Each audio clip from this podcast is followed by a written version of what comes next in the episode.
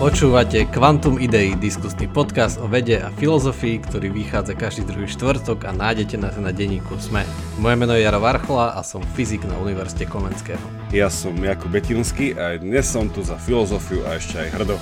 Milé poslucháčky, milí poslucháči a vítajte opäť v pravidelnom Kvante Idei, ktoré bude ozaj vychádzať každé dva týždne, už teraz keďže skončila letná pauza. A a ešte takto na začiatok urobíme reklamu sami na seba netradične, že ak ste nepočuli ešte minulú epizódu a videli ste náhodou film Oppenheimer, tak určite odporúčame, je to asi naša najdlhšia epizóda, rekordná. Keďže sme išli tak, že ja ideme do záverečnej časti, ktorá ako poznajú naši patróni a patrónky má zvyčajne tak 3 až 5 minút a táto mala asi 50, tak sme to už spojili eh, celé a určite to stojí za to. Bol s nami aj Peter Jedlička, čiže v trojici sme vášnivo diskutovali.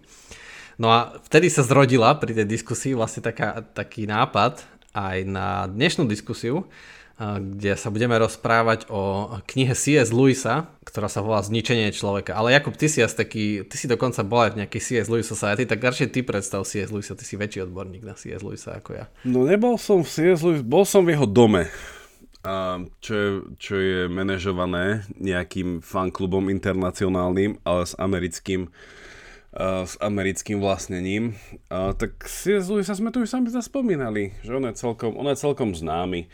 Tak je to, asi by sme, že a, akademický, tak je to, je to literárny kritik, mohli by sme povedať, alebo teda expert na, na, literat, na literatúru, čo, čo hlavne sa mi zdá obdobie stredovekej a renesančnej literatúry a súčasne vzhľadom na dobu, v ktorej žil a jeho hlbšie presvedčenie, tak sa stal takým uh, laickým teológom a takým nejakým verejným apologétom kresťanskej uh, vieronauky. Takže tým je známy svojimi dielami ako uh, Narnia a podobné, takže, takže C.S. Lewis je dosť známa postava, verím. A ty si nám na dneska vybral Zničenie človeka. Áno, ale ja by som ešte dodal, lebo že presne, že možno posluchači ako hovorí, že ho poznajú podľa kníh, napríklad Narnia, čo je taká, že detská kniha aj podľa tých spracovaní, ale ako, ako Jakub si spomenul, tak on bol vlastne aj profesor na, na Oxforde, kde sa práve zaoberal tou stredovekou literatúrou.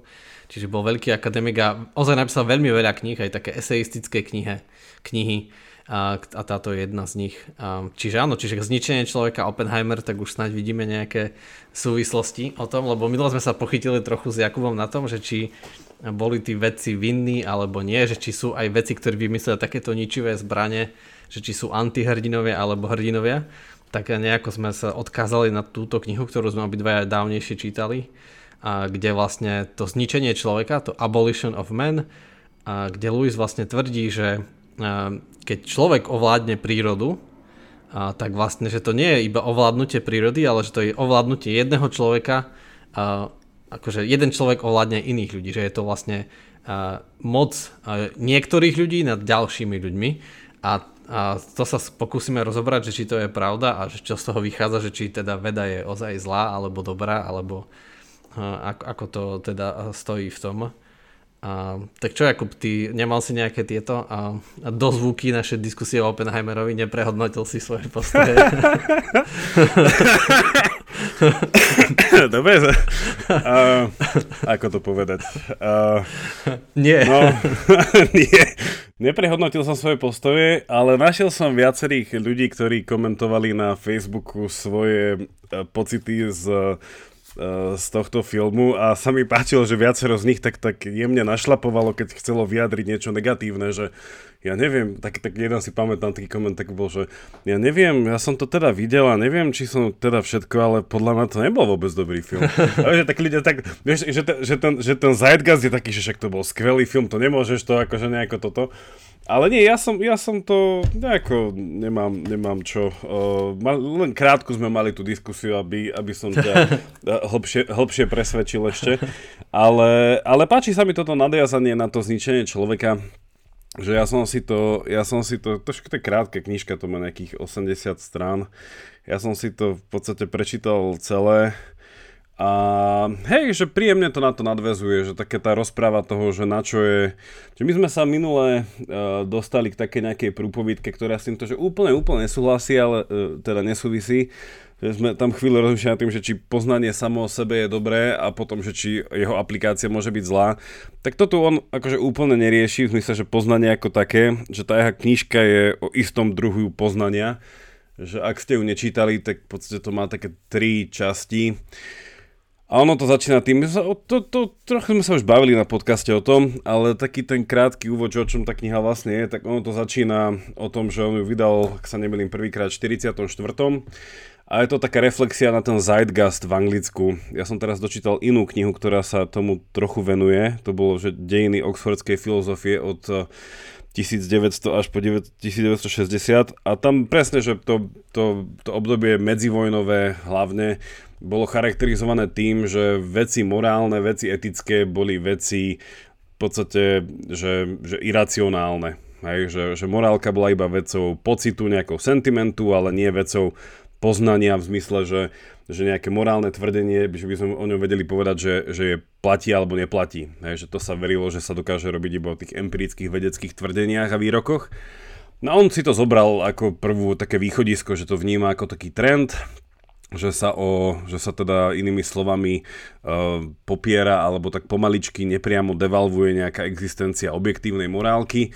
No a potom sa ju tam snažil v tej knižke nejako zachrániť a v tom závere poukázal, že ak sa to nezachráni, tak uh, že to naše poznávanie sveta nebude viesť k tomu, že by sme poznávali pre to poznávanie, asi tam sme sa minule chceli nejako dostať, že, že, že pre to dobro toho poznávania, ale prídeme k tomu, že keďže vidíme z tej premisy, že, uh, že hodnoty nie sú, nemajú nejakú faktickosť, tým pádom nie sú druhom poznania, v tom, že by to bol niečo iné ako nejaký emočný postoj, ale že by to bolo skutočné poznanie, tým pádom, a čo bol veľmi pekný záver toho argumentu, že aj vedecké poznávanie nevyhnutne bude viesť k mocenskému podmienovaniu a stimulácii, že v podstate, že to bude čistý taký skrytý behavioralizmus, ale s tým poznaním to nebude mať nič.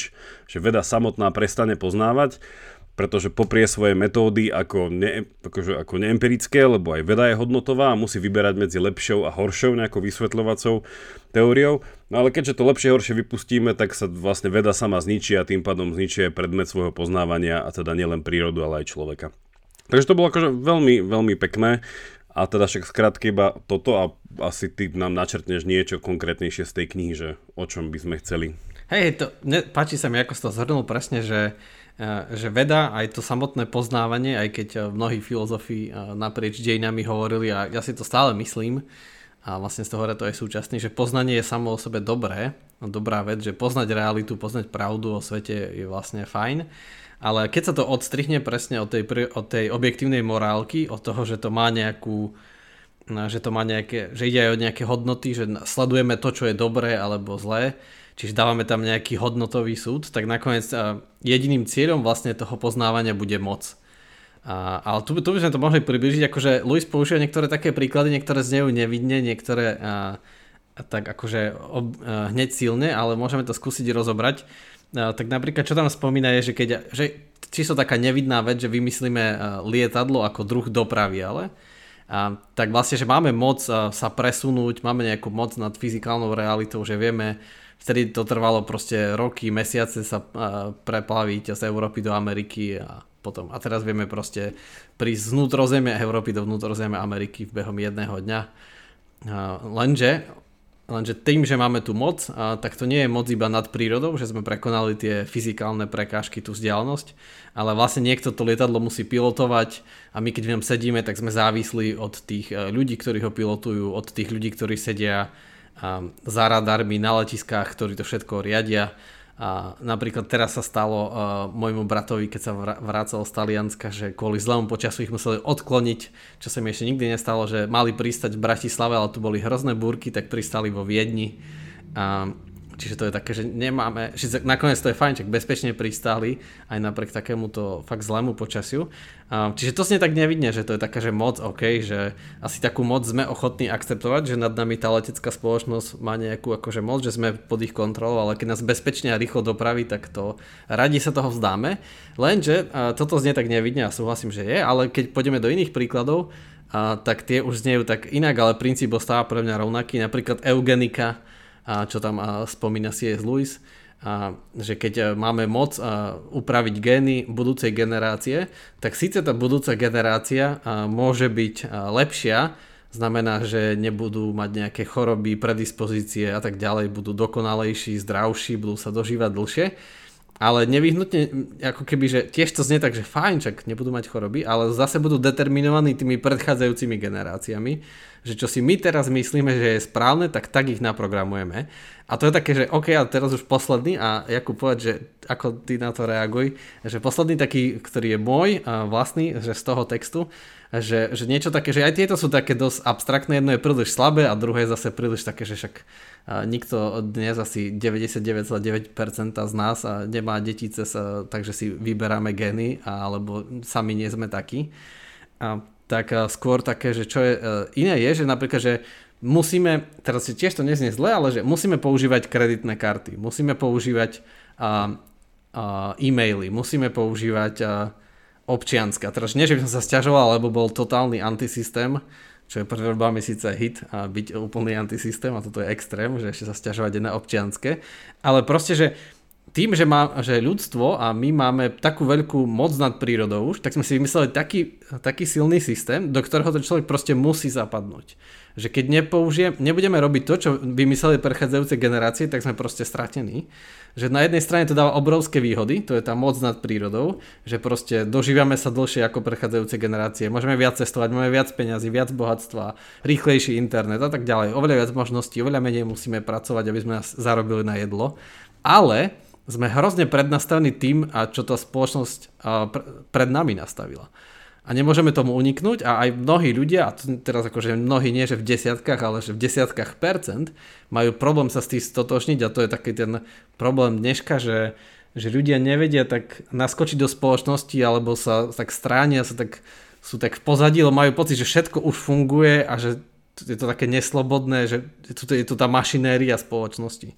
Že to je taký, čo mi napadlo v tom, že, že v tomto tak dáva zmysel, že ten Luisov argument je, je celkom aktuálny. Ty si tiež za právo na hotovosť? ty, musíš byť, ty musíš byť rád, lebo už, je to, už to, sa mi zdá, že to je v ústave, takže... um, ty, ty si povedal, že ty si tiež? Ty si tiež? Si sa pýtal, že či tiež. Ja som, ja, ja som za právo dostať... Ja som za právo na barter že aby sme ešte mohli používať aj tento druh uh, pred, uh, predmeny alebo niečo také. Vieš čo, ja rozmýšľam, že z tých jeho príkladov, že, že čo, si on, že čo by si on prijal ako že ideálny scenár, lebo on tam teda používal to lietadlo, tú eugeniku, neviem, či čo to, ešte bolo tretie internet, čo tam hovoril, o čom. Uh, ale teda ten jeho, že ak som tomu správne porozumel, ten jeho argument bol, že, že pokiaľ človek sa odstrihne od nejakého toho objektívneho chápania morálky, v zmysle, že by boli nejaké veci, ktoré, uh, ak teda hovoríme objektívne, tak že, že by to bolo, že vždy a za každých okolností nepriateľné. Uh, tým pádom uh, podľa neho to poznávanie sa bude stávať mocou. A že ako aj ty si povedal, že to že človek si to síce neuvedomuje, ale poznávanie, ktoré hej, pomôže napríklad tomu, aby sme zostrojili lietadlo, alebo aby sme prečítali ľudský genom, tak nevyhnutne v sebe nesie potenciál toho, aby sme mali kontrolu nie iba skrz to poznanie, ale aj nad niekým, koho sa to poznanie týka. Hej? Čiže on tam niekde písal, že, že ľudská výhra nad prírodou bude ultimátne ľudskou výhrou nad inými ľuďmi. Hej? Že to vedie k tomu, že slabší budú, alebo nejaká skupinka slabších nevyhnutne bude ovládať slabších. Čo v podstate asi nie je ďaleko od pravdy, že ono aj my na, uh, my na onej tejto našej medicínskej etike, že tiež jedný z tých argumentov proti uh, eugenike tak jeden z tých je, že vlastne, že my budeme tá posledná generácia, ktorá, alebo že posledná, že my budeme, ako to Louis volá, že tá dominantná generácia, tá dominantná doba, ktorá navždy predurčí generácie e, pred nami, ale nie, že by ich predručila v dobrom, ale vyberie si, čo je pre nich dobré. Ale keďže neexistuje objektívne dobro, tak to bol iba výber podľa nejakého ich kritéria, ktoré vtedy sa im zdalo, že je platné, ale za N rokov byť nemusí. Čiže v podstate samo o sebe je to taký, taký to nie je ani len risk na budúcnosť, ale je to iba powerplay. Hej, že tí vtedy mohli, tak to tak spravili a uh, že tak to je. Uh, takže to je, Takže, to je super, super metafora, že powerplay, to sa mi páči. Takže rozmýšľam, že, že ako by to malo podľa neho byť. Že, e, že na jednej strane on by chcel, aby sme stále mali Uh, on to tam v tejto knihe, ale tak ono, ak ste túto knihu už čítali, tak to môžeme povedať. On to tam síce sa snaží, on, on, on teda si bol vedomý, že v tých, tých 40 počkej, keď je 1944, to sú 40 či 50 rok? To sú 40 rok. Tak on z tých 40 rokov si bol vedomý, že ľudia 40, sú náchylní 40. na to, že keď sa vrátia nejaké staré, stredoveké slovné zvraty, že ľudia z toho budú, z tých zvratov, tak že ich to bude zvraciať. Ale tak on nepoužil to to stredoveké slovo, že prirodzený zákon, on sa snažil alebo morálny zákon, on teda to pomenoval tak veľmi, ako to povedať, tak chcel to asi tak robustne, tak to nazval, že Tao, teda čo je v podstate v taoizme tá cesta, že v podstate, že je to nejaká cesta nejakej univerzálnej morálky a tak ďalej, pre každého dostupná. Čak aj tá knižka má appendix, kde on vlastne ukazuje, že naprieč kultúrami a naprieč dobami tých kultúr, že sa ukazujú tieto vracajúce sa nejaké vzorce nášho morálneho rozmýšľania a konania. Ale teda, že, uh, že rozmýšľam, že to jeho Tao, ten, že on by si to predstavil ako, že v podstate, že, tá, že keby sme to vrátili k tej vede a k tomu Oppenheimerovi, že ak sa ľudia budú, ľudia napríklad, že vedci, hej, že tí, ktorí prehlbujú a aplikujú poznanie, že ak sa budú stále riadiť týmto Tao, týmto nejakým univerzálnym morálnym vzorcom, tak tým pádom sa nikdy nedostaneme do bodu, že by uh, ľudia vládli nad inými ľuďmi alebo zneužívali druhých ľudí len pre vlastný nejaký záujem, ktorý by, ako on to knihe popisuje, že to ultimátne bude vychádzať z pleasure, hej, že z nejakého potešenia, keďže pleasure a power sú naozaj previazané. Čiže to, takto si to pochopil aj ty, že, že toto bola jeho námietka, že, že ak nebudeme mať ten, to Tao, tak nevyhnutne skončíme s týmto? Áno, áno, určite, určite to hovorí tak presne, že, že poznanie, ako sa na, odstrihne od toho od tej objektívnej morálky, a, tak, a, tak zrazu už je to iba čisté akože baženie pomoci a hromadenie moci, ktoré vedie ku, ako, ku zničeniu človeka, čo je vlastne aj ten názov. A, a ono je to také, že, že ale, ale on tam robí aj takú výnimku, kde vlastne hovorí, že, že môže byť veda iba pre poznanie a robí tam takú, také delanie na vedu a technológiu. To, to je niečo, čo som krátko spomenul v minulej uh, epizóde pri Oppenheimerovi, že technológia je vlastne ako mágia, že to je aplikácia, že chceme mať proste niečo, nejakú skrinku, ktorú keď zapnem, tak urobí to a to, že nejde už o to poznanie, ale iba o to, že mať moc nad realitou. No a to je, ale toto je tiež taký uh, uh, taký trade-off, ktorý neviem, či sme ochotní a tiež je to také, že, že v tom je ten Louis taký, že táto jeho myšlienka je určite originálna a ako originálna zmysel, že vôbec sa na takto na svet nepozeráme a preto je originálna, že žijeme to každý deň, ale nepozeráme sa na to, keď si zapneme rýchlovarnú kanvicu, že to stlačím a teraz mám tu moc, tak to je iba technológia, že už ma to nezaujíma a ako to funguje, nejde mi o to poznanie, len proste mám moc zohrieť si vodu a minúť nejakú energiu a tak ďalej. Čiže a, a tak, takých je kopu, ale potom sa stáva to, že, že zrazu sme zvyknutí na tú moc a nad prírodou, ale zároveň je to taká, taká prázdna moc, a, a, lebo sa odstrihávame od toho, od te, no to Tao, mne sa páči, že Tao povedať možno, že v jazyku vedy, že to je také, že pravidlá sveta. Že my sme sa ocitli v realite a tá realita má nejaké pravidlá, ktoré postupne objavujeme a nevymýšľame si, to je dôležité, že, že postupne ich objavujeme a zistujeme, že ako to teda funguje a preto sa máme, akože máme tú slobodu sa tomu prispôsobiť, čiže máme slobodu tým, že, to je, že ten svet je niečo, čo nás presahuje, my sme v ňom maličkí, tak máme možnosť nájsť akože svoju cestu a svoje tao naprieč touto realitou, ale tým, že to je také veľké a objektívne, tak ďalšie generácie po nás to môžu zase upgradenúť a zase, čo sa vo vede deje, nie? že najprv bol nejaký nejaké Ptolemaios, potom bol Koperník, potom bol Newton, potom bol Einstein a tak ďalej, že sa to stále posúva naše poznanie, že na seba nadvezuje, ale je to také, že keď je eh, predmetom toho skúmania ten objektívny svet, že hľadáme jeho pravidla v reality, v ktorej sme, tak je to fajn, ale ako náhle sa od toho odstrihneme a, a zabudneme, že o čo vlastne ide a už sa iba uh, už, sme, už sa pohybujeme iba v tých hraniciach, že chceme ovládnuť a mať moc nad týmto, nad týmto živlom, nad,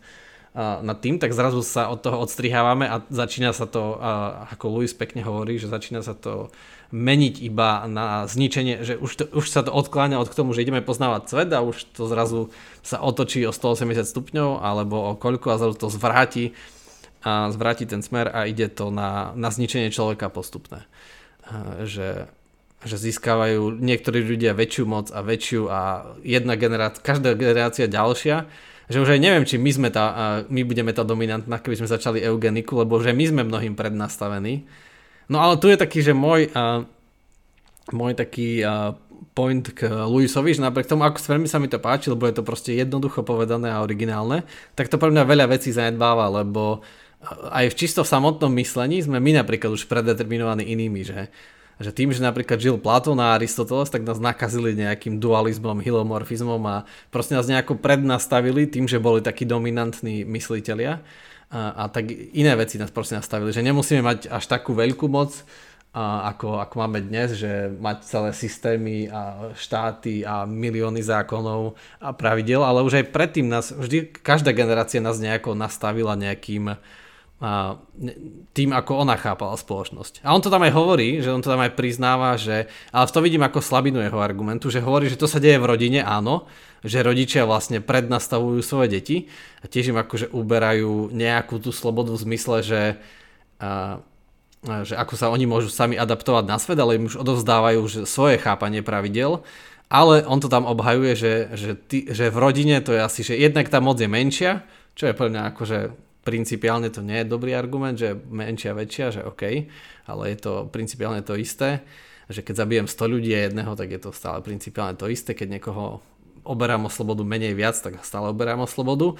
Ale zase to jeho také ospravedlňujúce, ale to nie je také jasné, je, že, že v rodine nám, že v rodine ide o to pri tej výchove, že tí e, rodičia majú akože majú na očiach to, to táho, tú objektívnu morálku, že odozdávajú to a že oni nie sú od toho odstrihnutí, tak to je taká jeho. On tam na to používal dve slova, že keď teda keď uh, napríklad, že tí rodičia, že ak vychovávajú tie deti, keďže on teda túto knihu začal s tým, že mu prišla do ruky nejaká učebnica anglického jazyka a literatúry a teda jeho kritika bola, že bez toho, aby to tí možno tí autory umyselne chceli, že podmienujú alebo že dávajú nejaké predpoklady o tom, ako rozmýšľať o hodnotách tým deťom. Hej, že cez tie príklady a to, ako ich analyzovali, že vlastne tá ich literárna kritika za tým hodnotením tých anglických diel, že nebola neutrálna. No a on tam hovoril, že, že presne, že tam síce tam nejdeme do tej kapitoly, ale hovorí, že, že tá, ten spôsob výchovy detí, a nielen teda rodičmi, ale aj učiteľmi, Eh, že vychovávame eh, ľudí bez hrude, on to nazval, to je opäť, že späť k Platónovi, ale tá pointa je tá, že eh, že keď tí rodičia, tí učitelia, že vychovávajú alebo vzdelávajú z tej pozície toho Tao, tak vlastne robia to, čo on nazýval, že iniciujú to, to dieťa.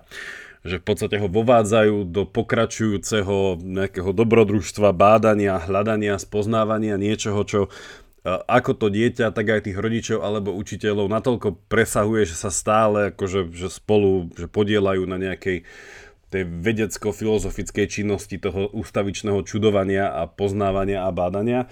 Na druhej strane používal to slovičko, že keď sa ide mimo to Tao, že keď vlastne my sme si tvorcovia vlastných hodnôt a tak ďalej a tie hodnoty ešte buď chápeme, že vôbec nie sú a tým pádom ideme nejako úplne do nejakých e, evolučných, uh, pudových intuícií a tak ďalej, tak hovorí, že tam vlastne robíme nie iniciáciu, ale to, čo on tam nazýval, mne sa to páči, ja som to čítal, uh, moje, moja mnemonická pomôcka, ako si zapamätať diskusiu z tejto knihy je, že Head and Shoulders, lebo v podstate je to také, že, že hľadáme nejaký správny kondicionér, tak vlastne on tam hrozne rád používa tých, tých kondicionérov, ten conditioners, ako ľudia, ktorí v podstate v tej behaviorálnej psychológii, že že nevysvetľujú, ale podmienujú zvonku. Hej, tým pádom robia tú, tú silovú nejakú tú hru na toho človeka, že ho nejako lákajú nejakým smerom.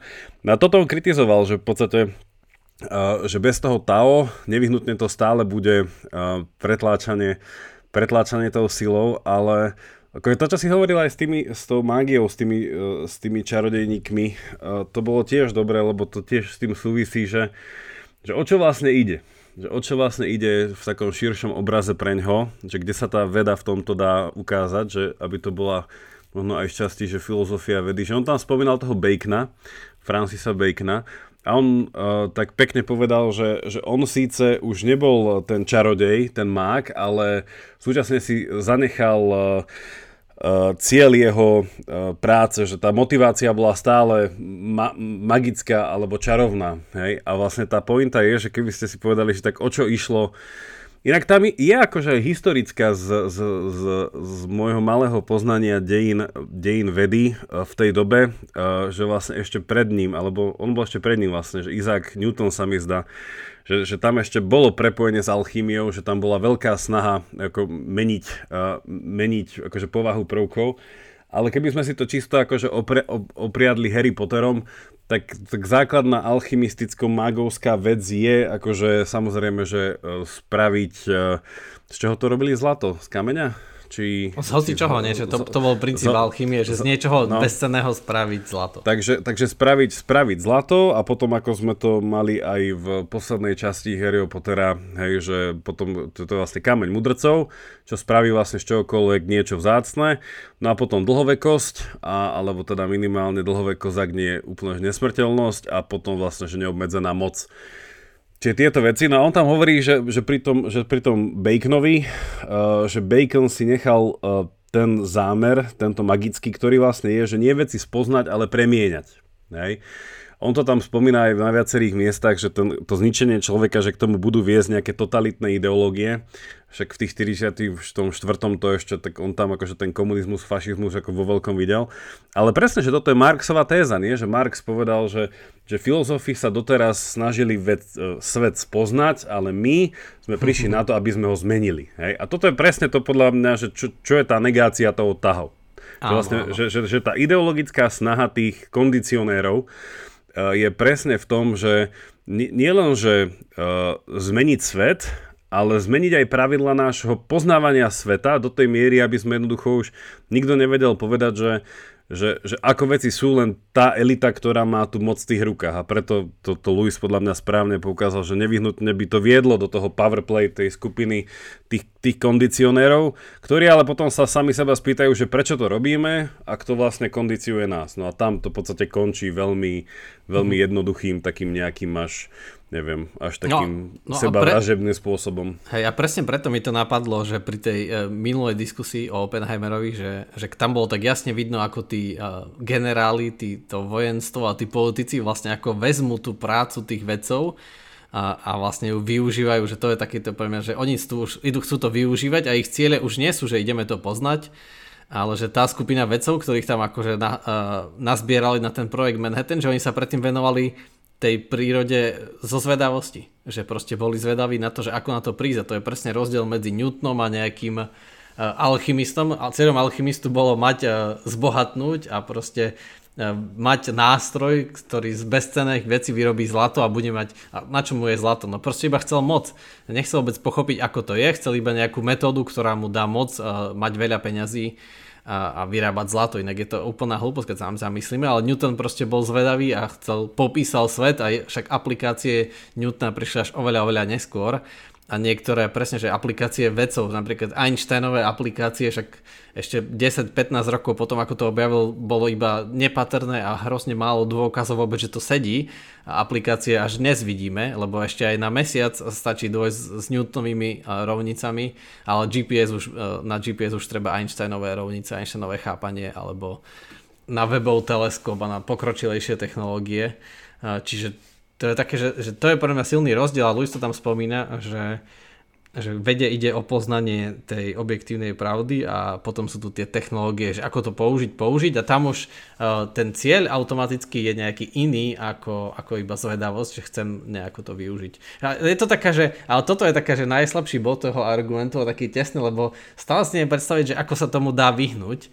A, možno sa tomu nedá vyhnúť, možno to je ako, ako tvrdí Harari, čo sa mi zdá, že sme raz spomínali na to podcaste, tak Harari povedal, že že tým, že sme prišli, začali rozvíjať vedu, tak sme vlastne zahodili meaning, že sme urobili ten trade-off, že sme vymenili poznanie a moc za meaning v zmysle, že, že tie veci vtedy boli, že vysvetľoval ich Boh, vysvetľovalo ich nadprirodzeno a tým, že sme začali tie veci vysvetľovať sami, tak sme nad nimi prebrali kontrolu, ale zase sme upadli do takého bezútešna, že už sme nemohli povedať, že že ako som to tu raz spomínal, už si to, teraz mám také deja vu, že som to tu spomínal na podcaste, že keď niek, bola, ľudia zomierali na otravu v nejakých bolestiach a pretože niečo bolo v studni, tak mohli si to povedať, že to má zmysel, to utrpenie, lebo proste boli zlí, tak síce trpeli, ale malo to nejaký zmysel, ale potom dneska príde tam nejaký biológ a odoberie zo studne vzorku a zistí, že tam je nejaká baktéria a teraz, že ľudia trpia kvôli tomu, že tam je nejaká baktéria. Tak je to také, že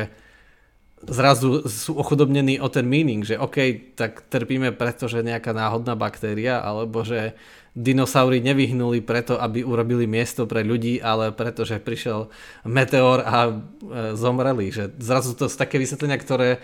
To je také, to pekne Harari hovorí, akože tiež je to veľmi zjednodušené, že ani, ani jedno, ani Harariho, ani Lewisové sa mi úplne nepáči, a, lebo mi to príde také také nevyhnutné, že už zo samotnej ľudskej povahy, že, kto, že človek je proste tvor vnímavý a že to, čo nás robí ľuďmi, je tá naša schopnosť nielen sa prispôsobovať svetu, ale aj ho aktívne meniť, čiže používať nástroje, tak to už automaticky predpokladá, že my ten svet proste budeme meniť. A, a, a aký akt, čo robíme, tak vlastne uh, musíme niekedy odísť, že to nerobíme iba pre poznanie, ale robíme to pre komfort a že oblečenie, internet, všetko, že za tým akože už nie sú žiadne uh, tieto, cie, za tým už nie je cieľ, že a poznanie, alebo hej, že hej, chcem, chcem spoznať hej. realitu, v ktorej som sa ocitol. Nie, za tým je cieľom je komfort.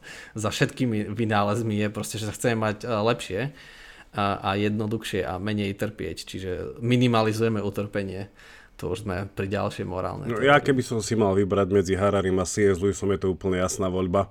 Že ja viem, viem, že sme tu vo viacerých častiach nám tu hararilo, ale že ono, podľa mňa, že to je taký, ako by sme to povedali, no dobre, však k Hararimu asi ešte niekedy v budúcnosti, ale však dostanem sa k tomu, čo si hovoril len, že keď si povedal to, to prepojenie k tomu Oppenheimerovi, že, že áno, že, že napríklad, že tí politici ktorí stratili to Tao a išlo im iba o tú moc. A ja som to vtedy akože sa minulej epizóde snažil presne pre že a sú aj vedci, ktorí presne tiež stratili to Tao a presne uh, spolupracujú potom na niečom, čo môžeme nazvať uh, využitie poznania pre mocenské účely bez cieľa prehlbovania poznania alebo teda poznania nejakého spoločného dobra, keďže to Tao je v podstate o takom nejakom globálnom, planetárnom, intergeneračnom nejakom zdieľanom dobre. A tam bol celý môj problém, že, že aj Oppenheimer uh, v istom bode podľa mňa z interpretácie toho filmu išiel proti tomu Tao, tým pánom bol tiež spoluvinný za to, čo sa stalo v Hiroshime Nagasaki. Tam je potom otázka, že, že, že to je tá, tá Harariho otázka podľa mňa ako sekulárneho žida, že dá sa mať uh, objektívna morálka bez Boha, aj kde by on povedal, že, že, že nie, ale to ani nie je to, čo chceme, lebo objektívna morálka sa nedá mať vôbec, to božne ešte keby Boh existoval. Takže a tam, že pre neho podľa mňa by bol celý problém s tým, že, že ak sme spravili nejaký trade že máme vedu a stratili sme nejaké metapríbehy a hĺbší zmysel života, tak tam by podľa mňa povedal, že iba tak čo, no tak, tak ten význam musíme žiť pre niečo hlbšie, ale však Lewis tam viackrát používal to slovičko, že posteriority. Máme v Slovenčine, že posteriorita? Asi máme, lebo však a posteriori máme.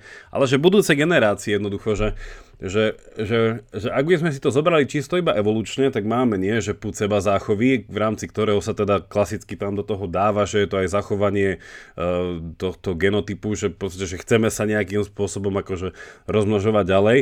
Ale otázka je, že prečo by sme mali chcieť sa, ak neexistuje nejaké Tao? Že, že toto je ten slabší živočíšny put, že skôr ten živočíšny put toho nejakého, že v rámci tej prokreácie, skôr ten pleasure element, hej, že by tam bol celý, že prečo by sme sa my tu nemali dohodnúť ako, ja som to raz so študentami sa o tom bavil, že my sme presne ten druh tej vyvolenej generácie, že my v súčasnej dobe, na, na svete žijeme, sa vieme rozhodnúť, že this is it. Hej, už ďalej to nepôjde. Že my sme poslední ľudia na tejto planete.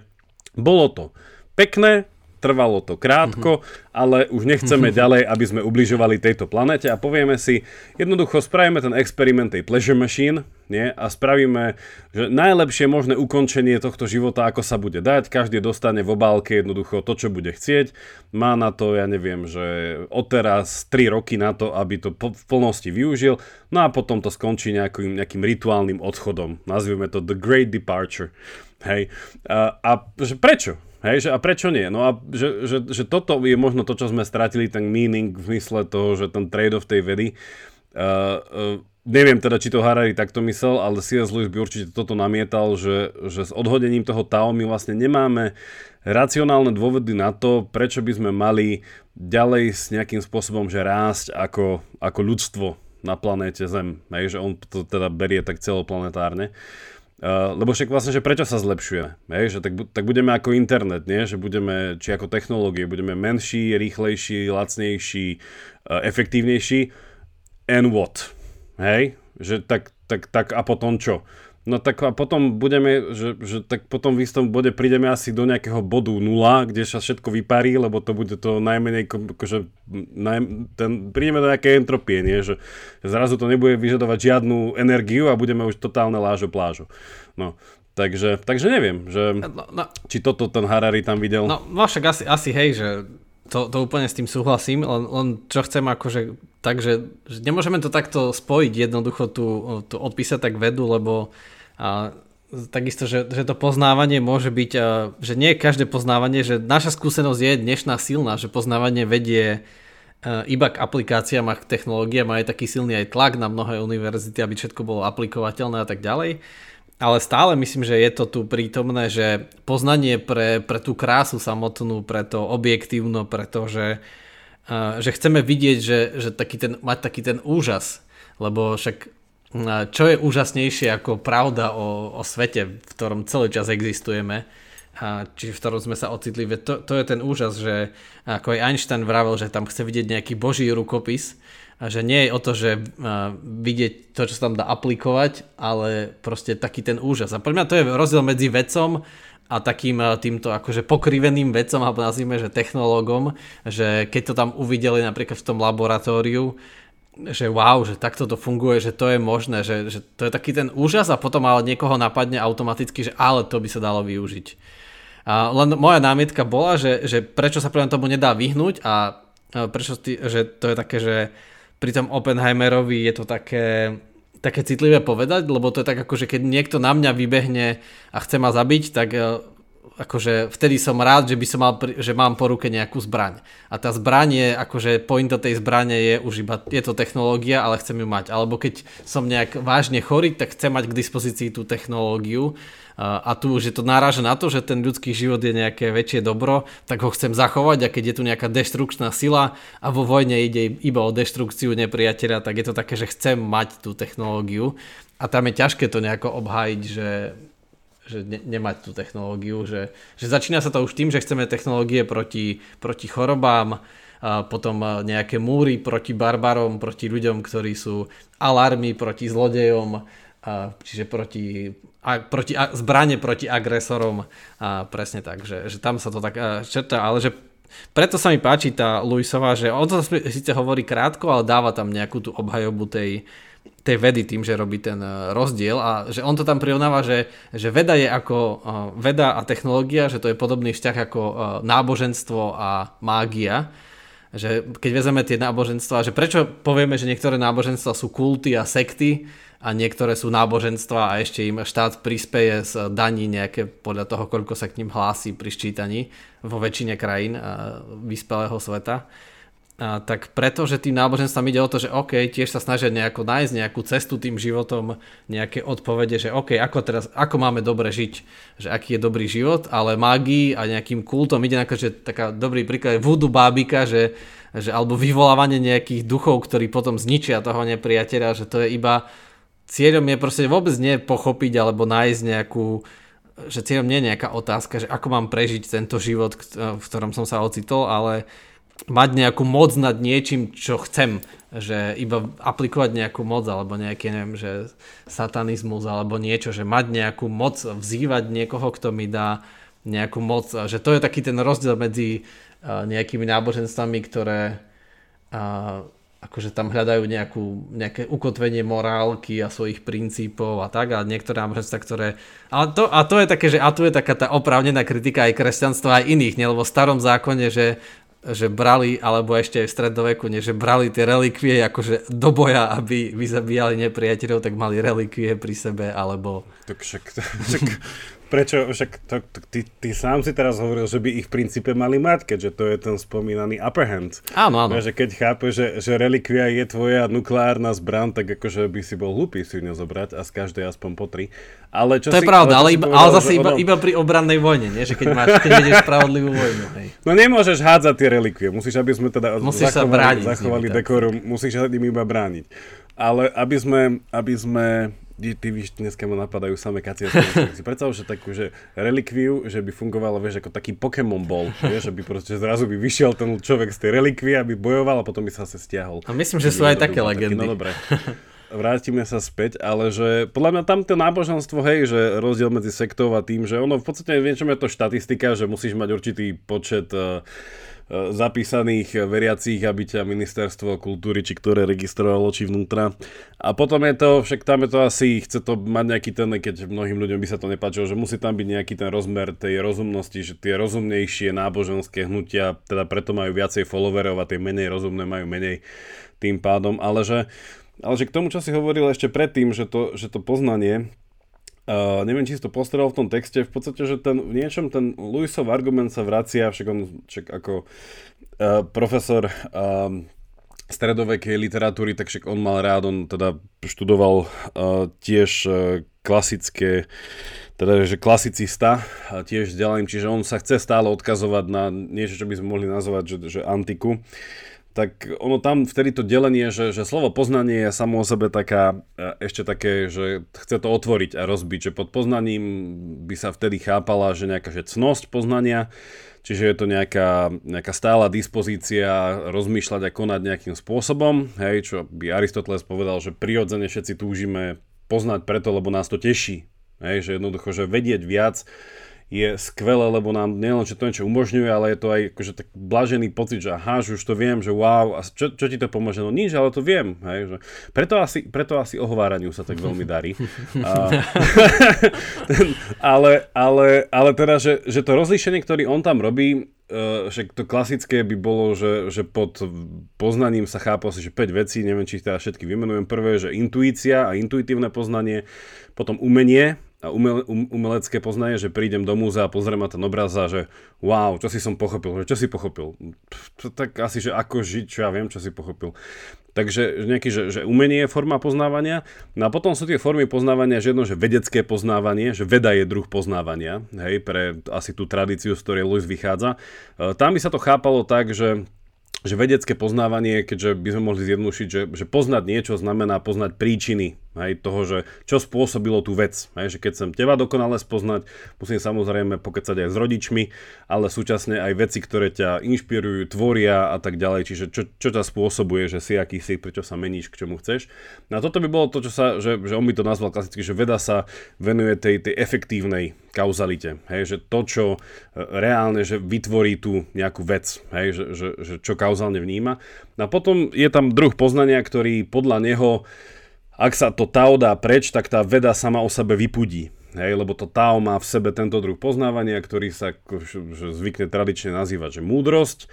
A múdrosť je zase, že poznávanie príčin, ale on by to povedal, že to je tzv. poznávanie tých prvotných príčin alebo tých finálnych príčin, hej, že prečo sme, prečo sme tu, kam ideme a, a tak ďalej, že, že to možno bol ten trade-off s tou zmysluplnosťou, že to boli tie otázky, hej, že múdry je ten, ktorý rozmýšľal nad smrťou, šťastím, utrpením a tak ďalej, však dobre že pozná aj termodynamické zákony, ale že, že to je ten iný, iný take na to poznávanie. No on tam akože hovoril to, že ten, ten problém s tým, s tým, keď sa dá to Tao preč, tak z tej vedy sa stane tá mágia, preto lebo mágia bola na to kauzálne, na, to, na, to, na tú efektívnu príčinu, že ako z tohto spravím toto. Celé to bolo to transformácia, change, jednoducho, že zmena tej reality a nepoznanie reality.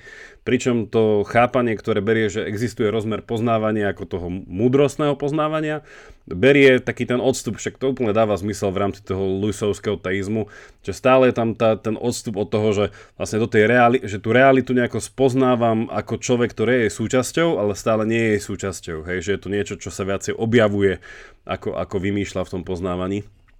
Takže toto mi tam príde, že, že toto je ten asi ten druh poznávania, ktorý on chce, pri, že, že ho strácame. Že on by po, určite povedal, že samozrejme, že to vedecké poznávanie tu zostáva, len ak nevyhnutne tam nie je nejaký ten cieľ, ku ktorému ono smeruje, tak ono si ten cieľ nevie dať a k tomu smer, cieľ, no tí, tí kondicionéry a tí mu dajú aký cieľ? Ten powerplay. A to je o čom?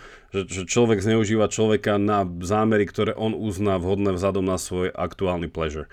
Takže, takže toho sa podľa mňa on tam bál, mm. že mhm. takto by to Hej, mohlo skončiť. Za to som, preto som taký vďačný za túto diskusiu aj Oppenheimerovi, aj za tú knihu, že bez toho by sme asi rýchlo upadli vrátane mňa asi aj, že také čierno-biele videnie sveta, že á, jasné, však to je dobré, to nemá žiadne chyby, veď toho sa nedá zbaviť, že, že aj keď je to také, že má to ťažké nejaké odpovede, ako sami počujete, naši posluchači a posluchačky, že je to ťažké z toho vyvodiť nejaké závery, že teraz, že čo máme presterovať vedu, že, ale je to dobre takto to zre, zre, zreflektovať, že to proste nie je taká čierno-biela realita a, že vlastne sú tenké hranice medzi čo je veda a čo je iba ovládnutie iných ľudí a tak ďalej, že a vidíme mnoho, mnoho príkladov aj v dnešnom svete, však stále sme determinovaní, však jednak aj Oppenheimerová existenciou atomovej bomby, ako som minule spomenul, že to, že vojna na Ukrajine stále, tak áno, Rusko má atomové zbranie hromadného ničenia a preto nemôžeme s nimi viesť otvorenú vojnu a ľudia sa stále proste, aj keď teraz by sme mohli mať powerplay, ale nemáme powerplay, lebo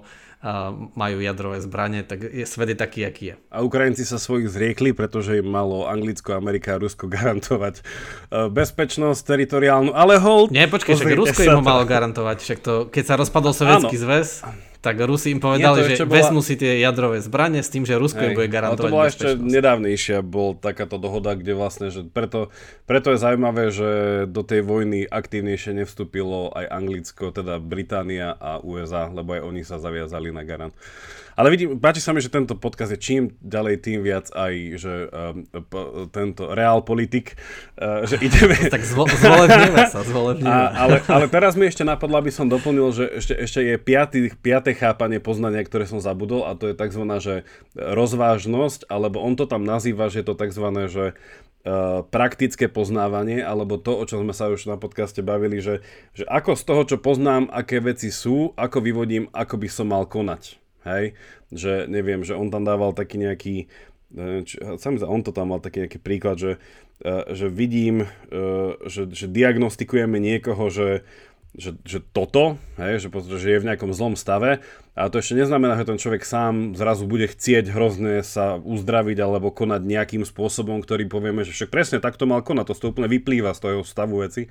Tak je tento druh rozmýšľania, ktorý tiež sme dneska úplne opustili, e, že nejakým spôsobom nevnímame, že by z fakticity sveta vyplývala nejaká, nejaká, nejaká činorodosť toho, že ako majú veci byť, tak to sa teda, nazývalo sa to prudencia, alebo mm-hmm. teda rozvážnosť, praktická, praktická múdrosť. Mm-hmm. A, Hej, tak hej, vďaka za tie druhy poznávania, že pre mňa, mne sa to páči, že je to také, ozaj keď sa zamyslíme, tak to vedecké je také, že sa to používa ako synonymum, že veda je poznanie, lebo je toto dominantné, najviac to formuje spoločnosť, ale najviac to formuje to, ako vyzerá svet okolo nás, ale neformuje to to, ako žijeme. A to si dobre povedal, že, že stále rozmýšľame každý deň nad tým, že uh, poznávame, že ako byť šťastný, ako proste žiť múdro, ako proste sledovať iné ciele len ako kauzalitu vo svete. Že tešíme sa z krásy, poznávame sami, sami seba a proste krásu a vlastne aký je zmysel toho všetkého, že tie poznania sú, že to, to sa poviem veľmi nezmenilo, ale tá veda je najviditeľnejšia, lebo najviac zmení svet, ako vyzerá okolo nás. Že proste má obrovskú moc tu je to také, že preto sa to tak ľahko zamieňa. No. A, a možno by to bolo práve potvrdenie toho, že čo píše, že, že sme na trajektórii zničenia človeka ako takého, keďže sme v bode, keď sa automaticky pod poznaním chápe vedecké poznanie.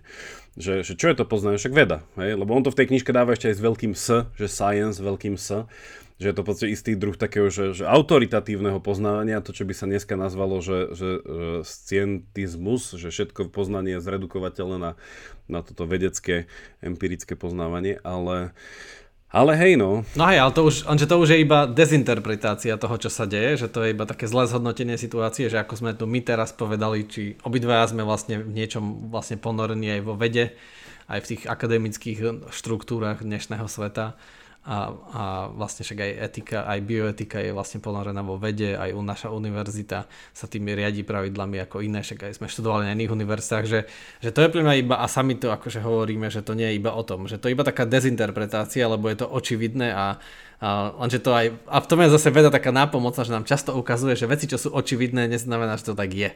Že naša intuícia, v zmysle intuícia, že také prvé zdanie nás často klame a to nám veda krásne ukazuje, že sa to tak zdá, že to proste je to poznanie a dominantné, ale, ale nie je to tak. No on to hovorím, že áno, že, že teraz ako som to aj sám povedal, že veda a moc majú k sebe veľmi blízko, že umenie a moc na nie a iné druhy poznania, že vedecké poznanie znamená moc, lenže to, v tom je to taká, že najväčšia slabina akože týchto eh, Harariho a samozrejme Lewisov argument tiež považujem za lepší, ale že to je tá slabina, že, že v niečom je to nevyhnutné, že hoci ako budeme interpretovať človeka, že proste Eh, stať sa naspäť opicou nemá zmysel, že eh, akože zbaviť sa toho znamená zbaviť sa vlastne tiež eh, ľudsk, to, čo nás robí ľuďmi. Že, ako na, že automaticky budeme proste, že keby sme na novo reštartovali svet a poslali nejaké tabula rasa ľudí bez kníh, bez všetkých vzorcov niekde na inú planetu alebo na opustený ostrov, tak časom predpokladáme, že s tým, že majú taký rozum, tak zase by sa vyvinuli a zase by začali nástroje a tie nástroje by sa zdokonalili a tak ďalej a tak ďalej. A zase by postupne získali moc nad prírodou.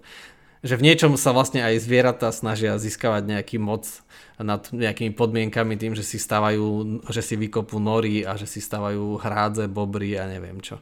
Že, čiže snažia sa získať moc. Dobre, tak eh, hej, už celkom dlho diskutujeme, tak uh, vidíte aj preto je dôležitý podcast ako, ako Quantum Idei, a aby nás sem tam pozastavilo, že to nie je také jednoznačné.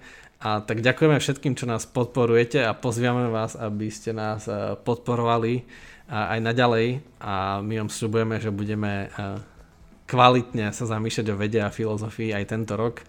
A ako znova hovorím už pravidelne každý druhý týždeň, keďže už leto skončilo a takže vás eh, pozývame na, nás podporiť na Patreone, kde vlastne budete mať vždy prístup k záverečnej časti a link nájdete pod touto epizódou. A ako ste sa dozvedeli minule, my nie vždycky vieme, čo bude v tej záverečnej časti skôr, ako ju začneme tvoriť, ale, ale napríklad v, začiatkom tejto záverečnej časti by nám Jaro mohol povedať, či prehodnotil svoje hodnotenie Oppenheimera z 10 z, 10, z 10 na aspoň 9 z 10, ale... Mm ale mne sa, mne sa páči iba krátky kovor na to, čo si povedal, že hej, že, že keďže máme s tými opicami spoločného uh, predka, že tak tam asi nechceme skončiť, ale že tie presne, že tie, uh, že tie zvieratá, iné teda ako tie, uh, medzi ktoré sa radíme my, že oni úplne že vnímajú čas, že presne toto je jedna z tých ďalších vecí, že, uh, že strátenie toho zmyslu pre t- t- ten posteriority, že, že prečo vlastne by sme ako ľudstvo mali ďalej napredovať, že akým spôsobom. Že prečo by sme naozaj fakt, že nemali abolicionovať, akože zničiť toho človeka, zničiť sa, lebo však to nevyhnutne akože, že, že prečo pokračovať, že, že ktorým smerom. Ale tá, že pre mňa akože tá um, slabina, že na čom stojí ten argument aj Harariho, aj C.S. Lewisa je proste presne tá istá vec, že Harari musí dokázať, že Boh neexistuje a C.S. Lewis, že áno. A že tam je potom ešte otázka, či je to tá možné bez existencie Boha, ale tak Luis by povedal, že a, do veľkej miery asi nie. Ale to môžeme rozobrať v záverečnej časti prípadne. Tak uh, ďakujem, že ste nás počúvali a majte sa pekný september prajme. Majte sa pekný september a tešíme sa na skoré stretnutie.